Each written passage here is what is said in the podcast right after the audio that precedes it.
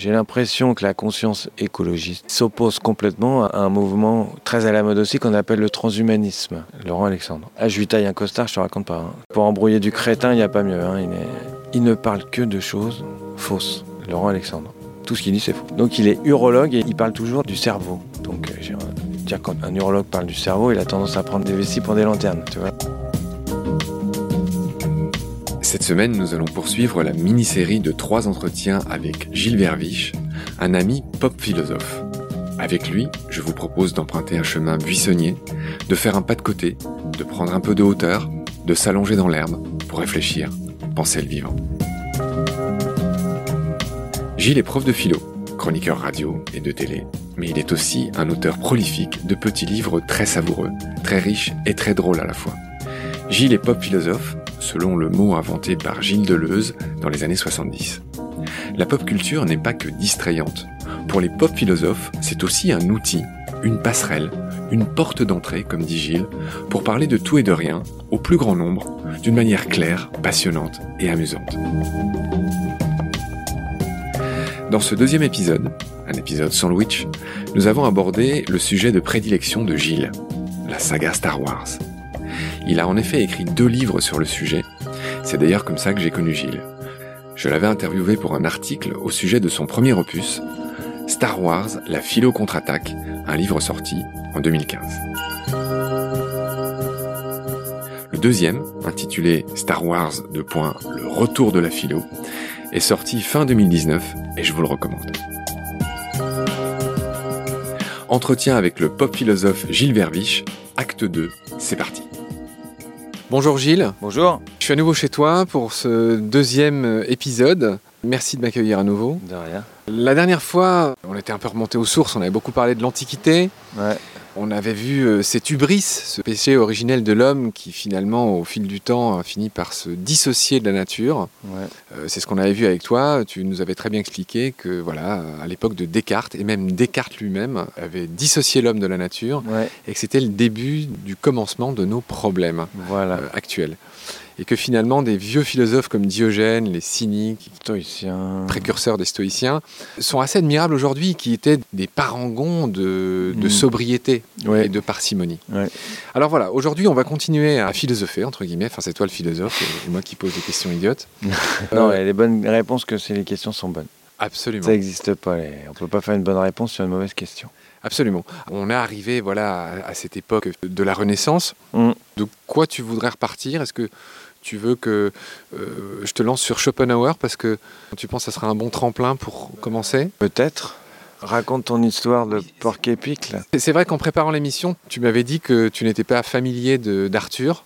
Arthur Ouais. Schopenhauer. Alors je suis, je suis familier par ailleurs. Par ailleurs, je connais beaucoup, mais Mais, mais, pas, mais pas cette métaphore pas celle-là. ou cette Voilà. parabole du porc épic. Voilà. Alors Schopenhauer, euh, bon, c'était un philosophe euh, très pessimiste. hein. C'était même le philosophe du pessimisme. C'est peu de le dire. Il a une énorme influence sur des gens que peut-être tu aimes autant que moi. Euh, Tu as lu aussi euh, Nietzsche, Ouais. Freud, Sioran, qui est euh, le euh, pessimiste par excellence, Bergson, Sartre, Proust, Sandrars, pour n'en dire que quelques-uns. Il me semble que Schopenhauer s'opposait beaucoup à Hegel, Oui. Mais on va pas rentrer dans ces trucs-là, on risque de perdre euh, mes clients. D'ailleurs, les cours de Schopenhauer étaient vides. Il n'y avait personne. Oui, enfin, il, il s'est rattrapé parce que toute sa vie, il a vécu dans la frustration euh, d'Hegel, qui est le grand Les philosophe. cours étaient blindés au bout du couloir et lui, il n'y avait personne. Voilà, il y a une petite différence d'âge aussi. Et bref, ce qui m'a intéressé chez Schopenhauer, c'est deux choses. La première, c'est que sa filiation avec Karl Lagerfeld, tu vas comprendre pourquoi, c'est que Schopenhauer a légué tous ses biens, quand il est mort, à son caniche Atma. Donc voilà, je, je veux dire, le fait parle de lui-même, et je pense que personne n'a oublié que Karl Lagerfeld avait légué, alors non pas tout, mais plusieurs millions d'euros, quatre je crois, à son chat, je crois que c'était un chat, qui s'appelait Choupette.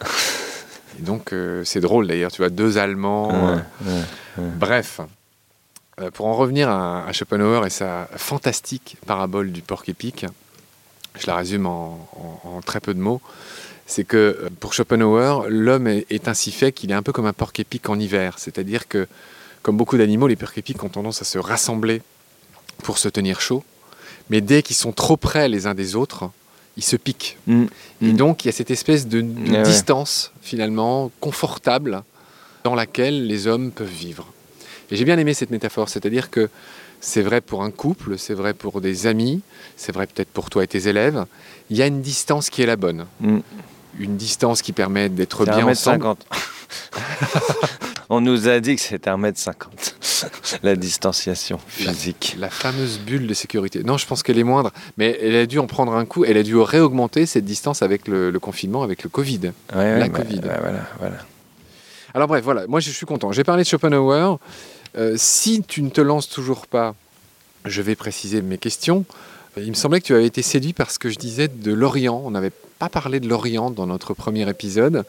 Est-ce que tu as envie qu'on parle de ce qui se passe en Inde, des vaches sacrées, des bouddhistes qui respectent le moindre petit insecte? Est-ce que ça t'inspire, l'Orient? Alors j'avais fait des recherches en écrivant sur Star Wars, parce que je m'étais rendu compte que la philosophie de Star Wars était plutôt orientale.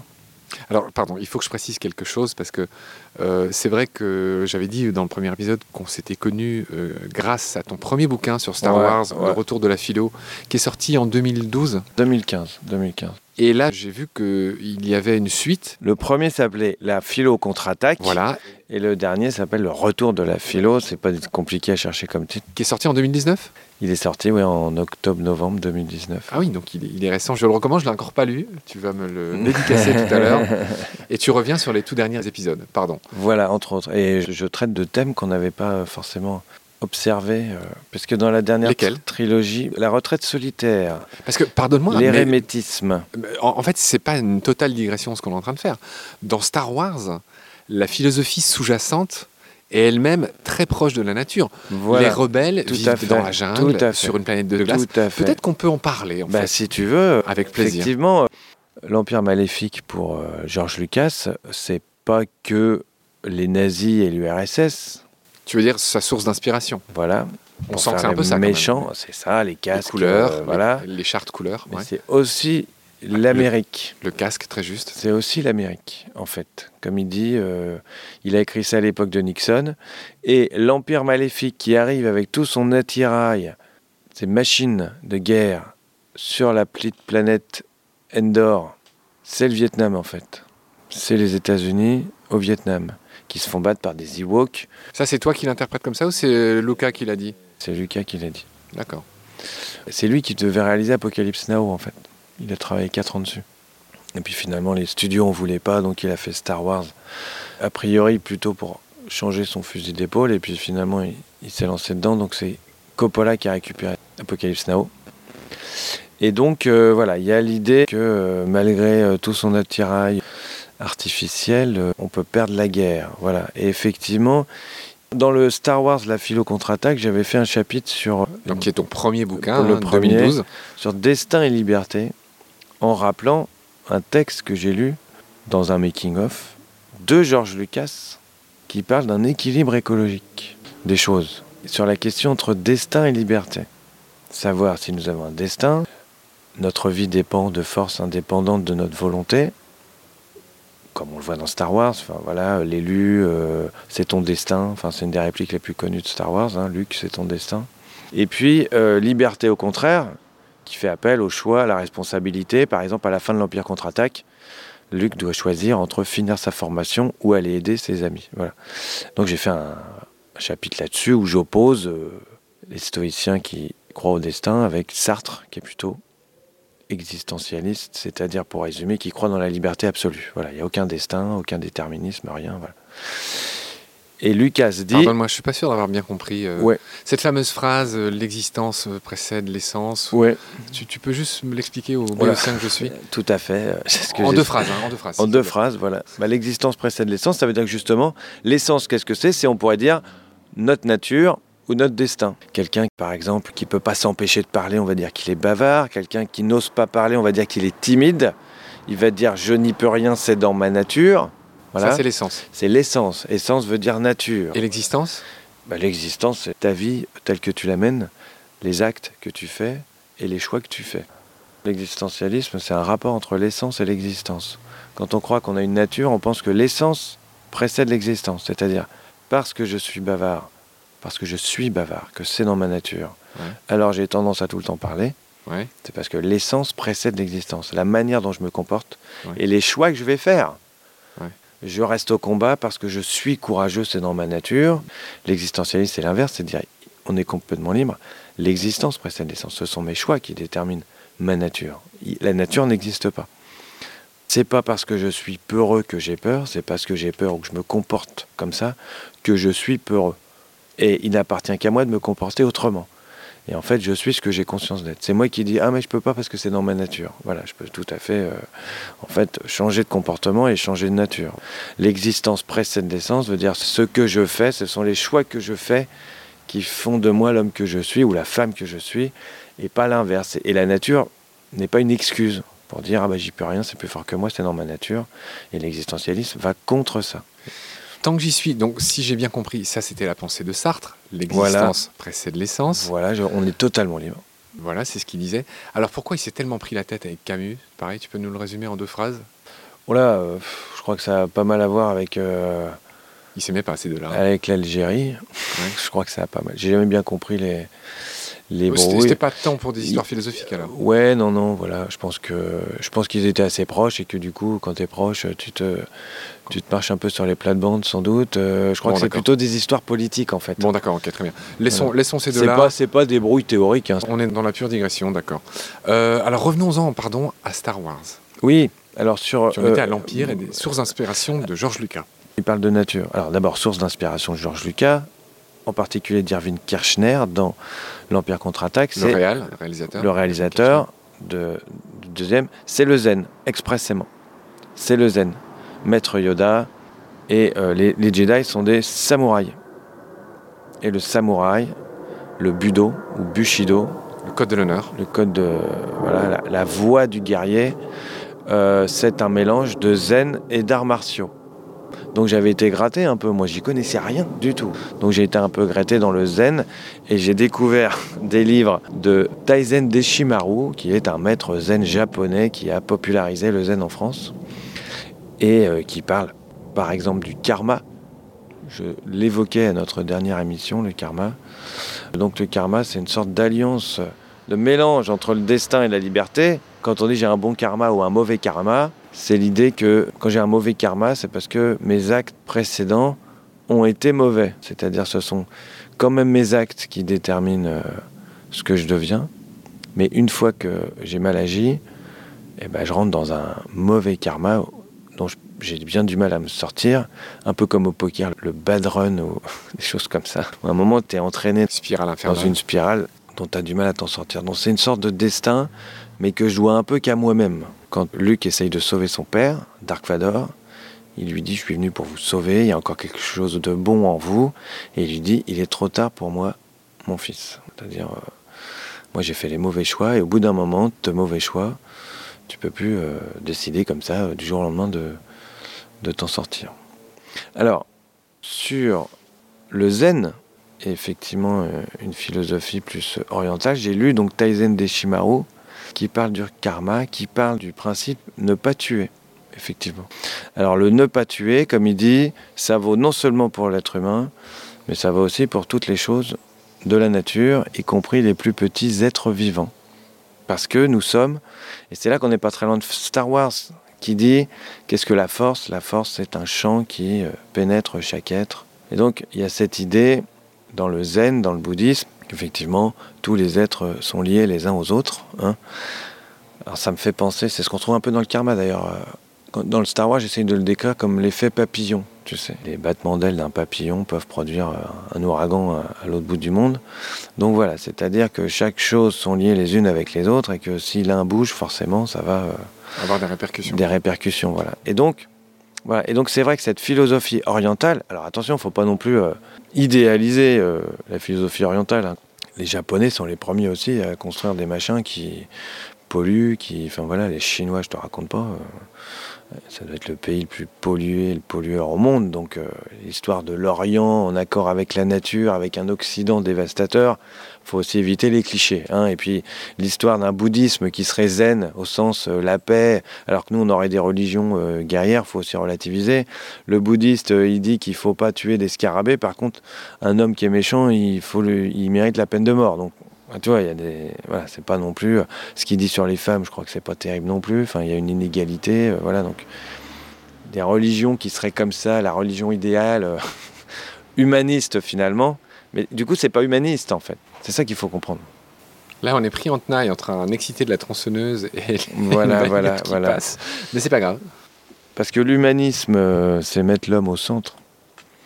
Et quand on commence à prendre une conscience un peu écologique, on veut sortir justement de l'homme au centre. Pour essayer de se comporter comme une partie seulement. Je veux dire, je pense que c'est ça. Tant que l'homme considérera qu'il est au centre et qu'il régit un peu euh, tout comme il veut, on s'en sortira pas, quoi. D'accord. Euh, On en était à Star Wars et puis j'ai Ouais. l'impression Ouais. que le fleuve de ta pensée c'est un petit Alors, peu perdu fleuve, dans une sorte de méandre du alors, désert. voilà, voilà. Donc je vais te demander de reprendre Voilà. un petit peu du poil de la bête, de lâcher ces autocollants de Palais Avion que je t'ai offert, de bien te remettre en face de moi. Non, non, alors moi je trouve ça très intéressant. Tu étais en train de me parler de tes bouquins et tu as très bien dit que dans le premier, tes bouquins concernant Star Wars, donc la philo contre-attaque, Mm. euh, il y avait une énorme comparaison, une énorme inspiration du Bushido, du code de l'honneur des samouraïs. Ouais. Je pense qu'on l'a bien compris. Il y avait une histoire de zénitude Voilà. euh, qu'on a bien comprise aussi. Euh, Est-ce que c'est le moment de passer à la saga décryptée 2, c'est-à-dire le deuxième tome, hein, qui est très commercialement sorti euh, l'an Oui. dernier Voilà. avec la fin de la saga, hein, Voilà, euh, voilà. les épisodes 7, 8, 9 Est-ce que tu veux développer euh, ce tome 2 Qu'est-ce que ça raconte par rapport à nos histoires de nature et de rapport avec la nature, hein, toujours, et, Ouais, et ouais, de symbolisme ouais. Alors, il y a quelque chose que j'ai découvert en voyant les derniers épisodes, qui ont la qualité discutable qu'ils ont, mais on voit Luke, notamment dans les derniers Jedi, qui est parti euh, s'isoler euh, à l'autre bout de la galaxie. Et d'ailleurs, le pitch du premier, le réveil de la Force, c'était de retrouver Luke Skywalker. Voilà. Et donc ça paraît un peu ridicule. euh, il est parti bouder alors que tout le monde a besoin de lui pour sauver le monde. Et quand Rey, la héroïne de la nouvelle saga, vient le voir, elle dit On a besoin de Luke Skywalker. Il dit Non, vous n'avez pas besoin de Luke Skywalker. moi j'en ai marre. Et donc ça paraissait un peu anecdotique. Et en fait, avec leur recul, je me suis rendu compte que tous les maîtres Jedi dans toute la saga avaient leur moment de retraite solitaire. Yoda en particulier, quand Luke fait sa formation, il doit aller sur l'île de Dagobah euh, pour suivre sa formation chez Yoda. C'est drôle, tu as dit l'île, alors que c'est la planète. C'est drôle. Alors voilà, voilà. C'est la planète marécage. c'est Robinsonade en fait, justement, je compare avec ça, hein, Ah Robinsonade. oui, c'est drôle ton lapsus, parce que voilà, tu as voilà, dit ton sur idée. voilà, grâce sur au la- lapsus. voilà, voilà, voilà. Luke, c'est une île. Et puis Obi-Wan, c'est pareil, il était sur Tatooine en vieil ermite, un vieux fou, le vieil ermite. Donc voilà, donc je me suis demandé, apparemment, c'est pas qu'un accident en fait. C'est que trouve-t-on dans la solitude Cette retraite solitaire, loin de tout. Tu parlais des porcs épiques tout à l'heure, mais loin de la civilisation, à tous les sens du terme, c'est-à-dire à la fois euh, des autres hommes et à la fois du développement économique, social, technique, etc. Donc, c'est le thème de Robinson, c'est la démarche de euh, Thoreau aussi, cette retraite solitaire. Rousseau, les rêveries du promeneur solitaire. Donc, il y aurait l'idée que on gagne quelque chose, on trouve un peu plus son humanité. À quel sens, ça, il faudrait le savoir. Mais en se retirant into the wild, hein, comme dit le film, dans une vie sauvage, loin de la civilisation. On parle beaucoup, hein, Taureau, dans Walden, La vie dans les bois, se reconnecter à l'essentiel, à la fois de l'homme et de la nature. Alors précisément, je voulais t'entendre là-dessus, parce que c'est vrai que Henri David Thoreau, pour Voilà. dire son prénom qu'on dit jamais, ça serait mieux Thoreau. Parce que Taureau, on a toujours l'impression que les cornes. sachant que c'est un poète, philosophe, Ouais. naturaliste, Ouais. car il était aussi naturaliste Ah oui, oui. américain, ouais. d'origine mi-écossaise, mi-française, d'où son nom euh, très français, hein, T-H-O-R-E-A-U. Voilà. Je veux bien que tu nous parles un peu de Thoreau, si tu le sens, si tu as des choses à dire, et notamment sur son bouquin le plus fameux, Walden, ou La vie dans les bois. La vie dans les bois. Ce mec me fait beaucoup penser à Sylvain Tesson. Oui, bah, c'est euh, l'ancêtre. hein. Je pense que si tu demandes à Sylvain Tesson, euh, est-ce que vous avez un rapport avec Thoreau, il va te dire oui. Ça me paraît fou. Alors, Thoreau, donc philosophe américain, qui est connu pour avoir fait une journée de prison, il a inventé ou popularisé Il était très anti-esclavagiste à, une- à Voilà. une époque Voilà. où ils étaient voilà, minorités. Voilà, voilà, exactement.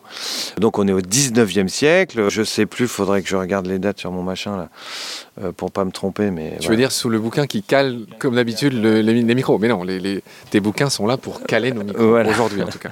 Bon, donc 19 19e siècle. Bah, j'ai lu un peu tout hein, de Taureau, mais je me souviens plus des dates. Bon, bref. En tout cas, donc il est connu surtout pour avoir, sinon inventé, du moins euh, popularisé la notion de désobéissance civile. Oui. Voilà. Ah oui, Voilà. la- Rosa- Occupy Wall Street, tout ça. euh, Rosa Parks, euh, tu vois, c'est-à-dire rappelle qui est Rosa Parks en deux phrases. Rosa Parks, c'est en 1962 euh, une dame qui a refusé de changer de siège dans des euh, transports en commun où il y avait des places réservées aux noirs et d'autres réservées aux blancs. Quoi. Et donc on lui a dit de se lever et elle est restée euh, assise en refusant euh, d'obéir. Voilà, donc la désobéissance civile, c'est désobéir à une loi, à la loi, forme de militantisme, pour la faire changer. On peut penser aux faucheurs volontaires, par exemple, euh, à l'époque. José Bové, là, contre les OGM, là, tu sais que tu t'exposes euh, à des peines. Taureau, lui, sa désobéissance civile, ça a consisté à ne pas payer ses impôts, justement parce que ça finançait l'esclavagisme dans les États du Sud. Voilà, il a fait une journée de prison, je crois. D'accord. On se demandait quelques dates, c'est vrai. Je regardais sur mon téléphone hein, pendant que tu parlais. Donc, ce monsieur Henri David Thoreau est né en 1817 à Concord, Massachusetts. Concorde, c'est là qu'il a vécu, voilà. Et il est mort à ton âge, à 44 ans, Ouais. euh, le 6 mai 1862. Voilà. Il est mort en 62. Donc, il est mort euh, juste avant ou pendant la guerre de sécession, si je ne dis pas de bêtises. Donc c'est ça, milieu 19e, hein, ce Ouais. que je disais. On est Ouais, vraiment. Alors, la désobéissance civile, c'est désormais clair. Euh, parle-nous de la, de la philosophie de Thoreau, parle-nous de cette vie dans les bois. Mais ça en fait partie en fait, puisque dans la Ce mec désobéissance. vivait réellement, c'est pas qu'une métaphore, ce mec vivait réellement Voilà, dans une cabane. Il était passionné par les plantes, par les insectes. il était Ouais. à 2 km de Concorde hein, en même temps. Enfin, il était, comme il dit, il n'y a pas besoin de partir à l'autre bout du monde, Ouais. Euh, comme le gars dans le film justement euh, Into the Wild. Into the Wild, qui raconte une histoire vraie. Donc, avec hein, euh, Émile Hirsch, voilà, qui en meurt d'ailleurs. qui hein. en meurt. Et- La- la- le, le message de ce film est assez, euh, ouais, ouais, ouais, ouais. Et le héros, le, est assez mitigé quand même. le vrai personnage est, est mort. C'est intéressant ces films d'ailleurs. Il y a un autre film dans le genre, Captain Fantastic, avec euh, Viggo Mortensen. Ah oui, qui est superbe, je l'ai vu. qui est très bien. Ce que j'aime beaucoup dans ces deux films, c'est qu'ils sont assez ambivalents. C'est-à-dire, Oui. on n'est pas sur Tout euh, tout un mal. écolo euh, angélique, parce qu'en général, le début des films Into the Wild, c'est pareil.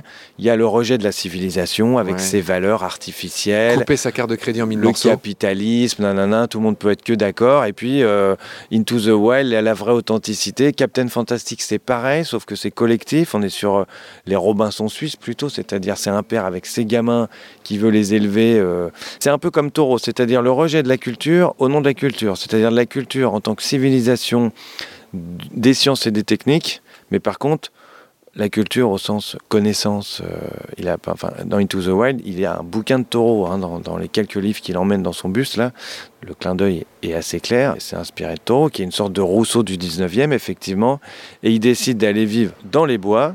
Il est à 2 km de la ville de Concorde, mais il a vécu deux ans, je crois, euh, comme ça. Donc à la fois dans la solitude, isolé des autres hommes, Je suis comme toi, euh, sans doute un champion de la digression. Elles sont magnifiques, celles qu'on est en train de faire. Mais je te rappelle qu'on parlait de Star Wars. Est-ce qu'on peut revenir à Star Wars? J'avais un peu fini pour le coup, c'est-à-dire que c'était un pont pour parler de, De Taureau de taureau. Hein, euh. J'ai pas été rassasié de détails et d'exemples. C'est des raies. Bon, alors on a compris euh, la splendide isolation de Luc au début sur son Oui. île et ton lapsus magnifique. Sur l'île. Robinsonade, en Ouais, effet. ouais, ouais. Voilà, est-ce qu'il n'y a rien à rajouter sur le, par exemple, cet empereur qui finalement n'était pas mort, qui est sur une espèce de, de déambulateur géant euh, en forme de toile d'araignée? Oui, alors sur le vivant, voilà, c'est un peu exagéré euh, dans la dernière trilogie. J'en avais parlé dans le premier tome sur la manipulation du vivant. J'ai l'impression que la conscience écologique ou écologiste s'oppose complètement à un mouvement très à la mode aussi qu'on appelle le transhumanisme. Ah oui, Tu vois, j'ai un gros chapitre dans le Emmanuel dernier Laurent. tome. Laurent Alexandre. Ah, je lui taille un costard, je te raconte pas. hein. dans ce bouquin? Ouais. Ah bien, c'est un sacré rhéteur. Ah ouais, mais pour embrouiller du crétin, il n'y a pas mieux. hein, Il est... C'est un peu comme... euh, Zemmour. Oui, voilà. C'est un mec, on peut lui reprocher enfin, forcément ouais, ouais, euh, ouais. beaucoup de choses, mais personne n'ose l'affronter. Laurent Alexandre. Il ne parle que de choses fausses. Laurent Alexandre. Tout ce qu'il dit, c'est faux. Voilà. Il est urologue. Là, c'est vraiment la digression de chez digression. hein, mais... Donc, il est urologue et il parle toujours du cerveau. dire quand un neurologue parle du cerveau, il a tendance à prendre des vessies pour des lanternes, tu vois. voilà.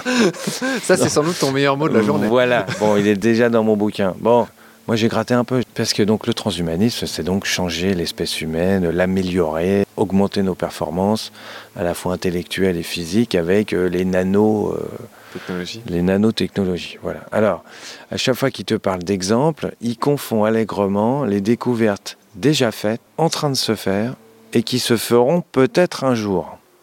En te disant, la science en est là, il dit toujours, ça y est, c'est fait.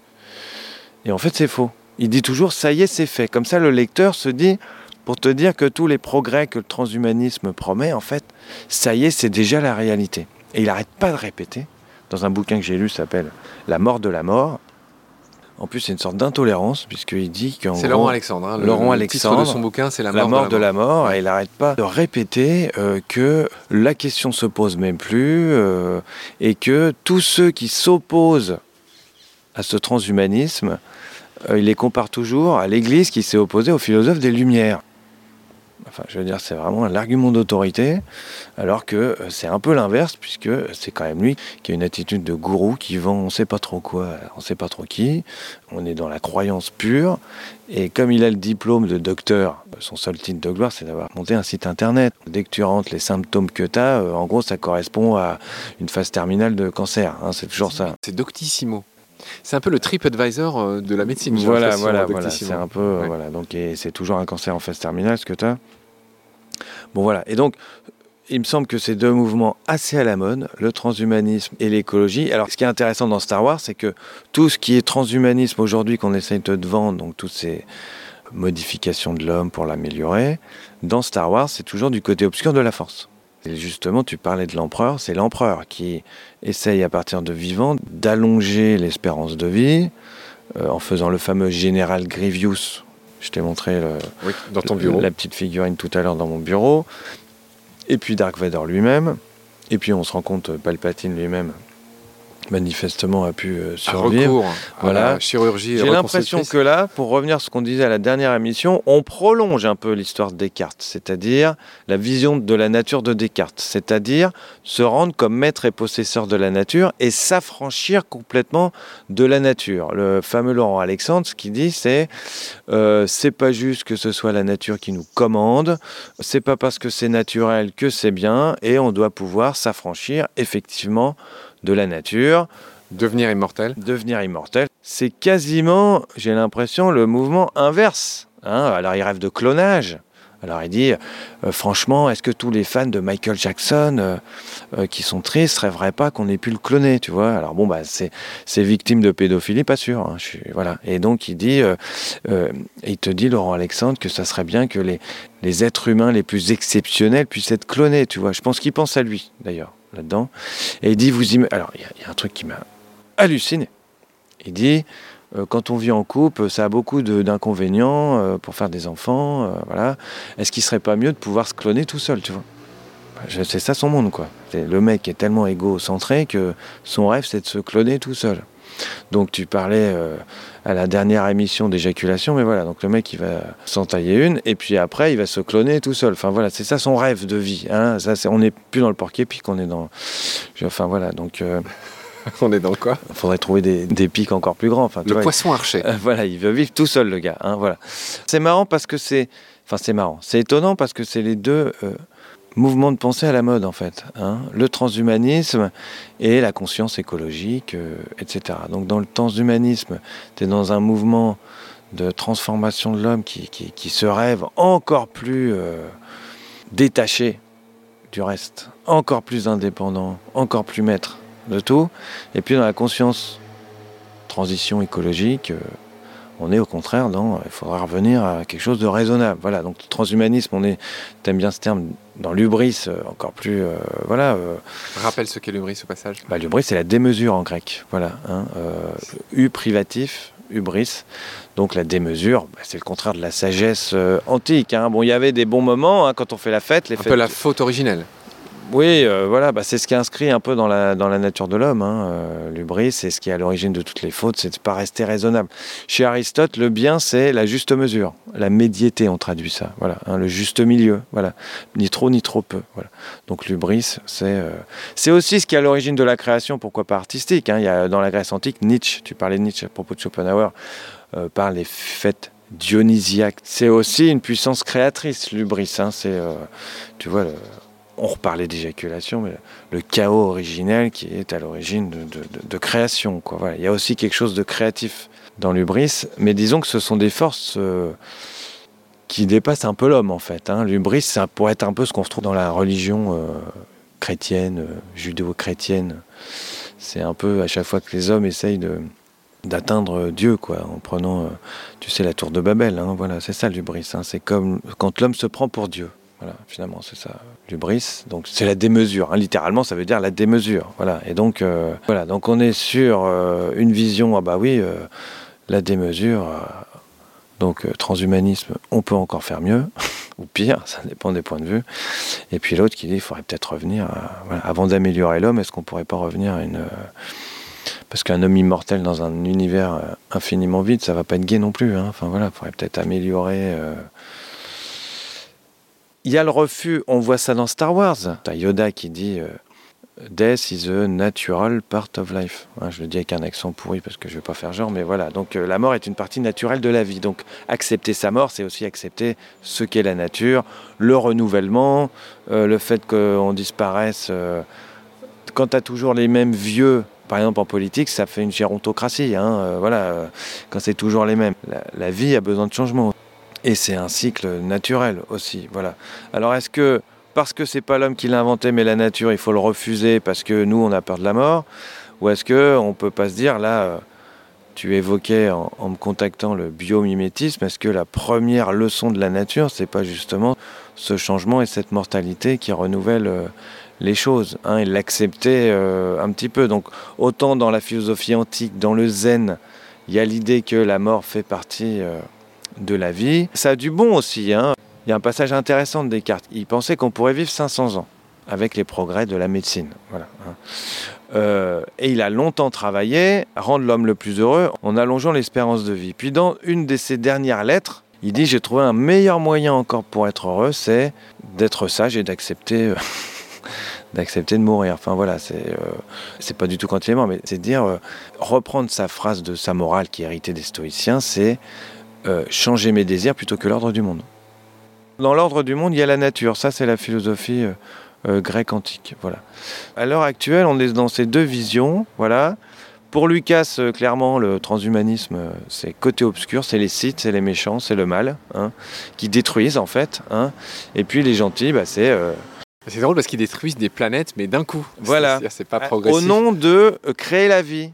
Hein. Euh, Il y a une fameuse scène dans l'opéra, dans La Revanche des Sith. Et donc, si Anakin passe du côté obscur, c'est précisément parce qu'il a peur de la mort. Ouais. Et c'est parce qu'il a peur de la mort et qu'il a peur de perdre sa femme qu'il tue la terre entière. Donc dans le nouveau Bouquin. bouquin, justement, j'ai fait un chapitre expressément sur la mort. Voilà. hein.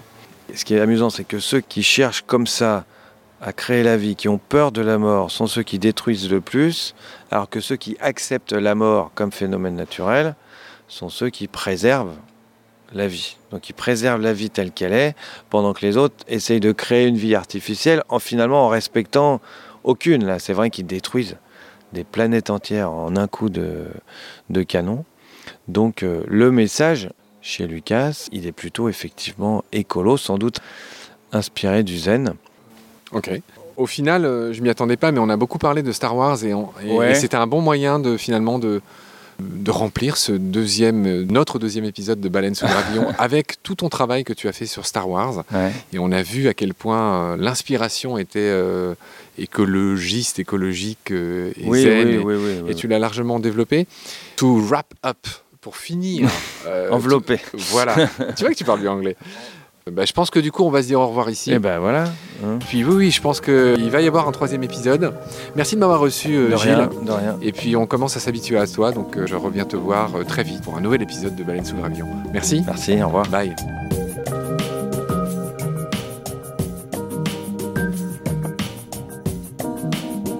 c'est la fin de cet épisode. Merci de l'avoir suivi. Rendez-vous tous les mercredis et les dimanches pour de nouvelles découvertes. Merci de partager le lien de Baleine sous Gravillon et de vous abonner sur votre plateforme d'écoute si vous avez aimé. Des étoiles et des commentaires sont indispensables pour être mieux référencés et j'en ai beaucoup trop peu pour l'instant. Pourtant, grâce à eux, le podcast serait spontanément proposé à davantage d'auditories. Baleine sous gravillon est fait sans aucune aide, sans pub. Il me prend tout mon temps depuis quelques mois et n'est pas monétisable. Celles et ceux qui le souhaitent peuvent donc aussi m'aider en faisant un don sur le site Tipeee. Merci par avance. Vos critiques, conseils, suggestions et idées sont aussi les bienvenus sur la page Facebook de Baleine sous Gravillon que j'alimente et consulte tous les jours. D'ici là, prenez soin de vous et de ce qu'il y a autour de vous. Merci, à bientôt.